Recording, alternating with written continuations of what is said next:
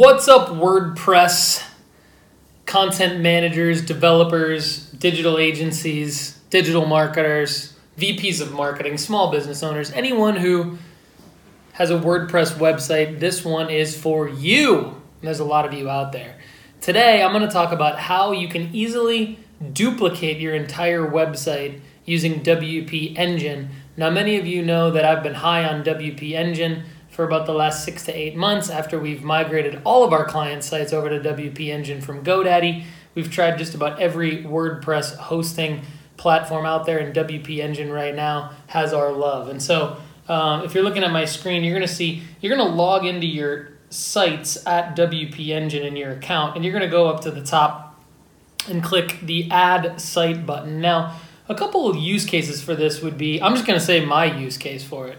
Um, if I wanted to spin up a new landing page for, say, Ask Data Driven Design, our Alexa skill, or if I wanted to create Nashville Voice Conference 2019 website as a recap and duplicate all of the content that I have on the current NashvilleVoiceConference.com website so that I can make NashvilleVoiceConference.com focused on the next upcoming event, say in 2020, all I would have to do is enter the site name and then do copy from existing.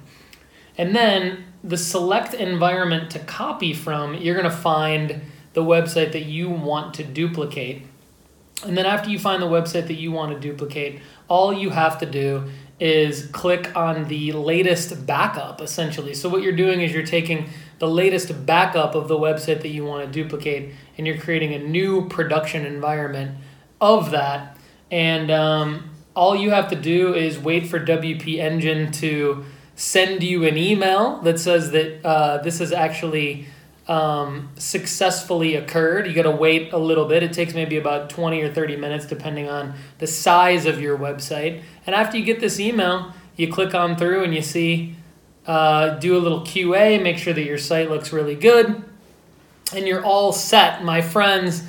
This has been your data driven daily tip. I'm trying to help you guys all save time with your WordPress websites and your marketing of your WordPress websites. That's the most important thing. How are you driving traffic to your website? So if you're looking to spin up new landing pages, save time doing that by duplicating content from another website. This is a great way to do it using WP Engine. For more free digital marketing tips, go to dataoveropinions.com. To do business with me at Data Driven Design, email me at paul at datadriven.design.